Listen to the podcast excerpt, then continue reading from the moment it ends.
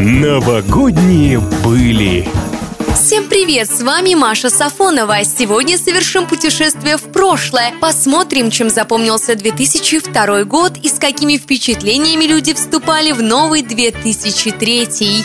Год был богат на победы российских спортсменов на крупных международных турнирах. Россияне возглавляли общекомандные зачеты чемпионата Европы по боксу и мирового первенства по фигурному катанию. Отечественная мужская команда выиграла шахматную олимпиаду, но самую громкую победу одержали наши теннисисты. В 2002 благодаря Dream Team Сафин Кафельников Южный Россия впервые становится обладателем Кубка Дэвиса, самого престижного теннисного трофея трофея. На отечественном телевидении начинается показ ток-шоу «Окна», ведет которое уже популярный, но еще не лысый Дмитрий Нагиев. От происходящего в программе многие были в шоке, но следили за окнами регулярно, превратив их в одно из самых рейтинговых шоу.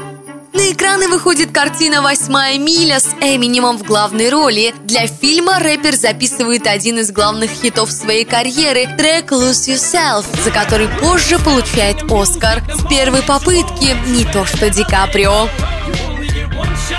На российской сцене появляется глюкоза. Точнее, на сцену-то она как раз пока не выходит, никто ее не видел. Кто такая, неизвестно, но ее дебютный сингл «Шуга» быстро заедает в голове.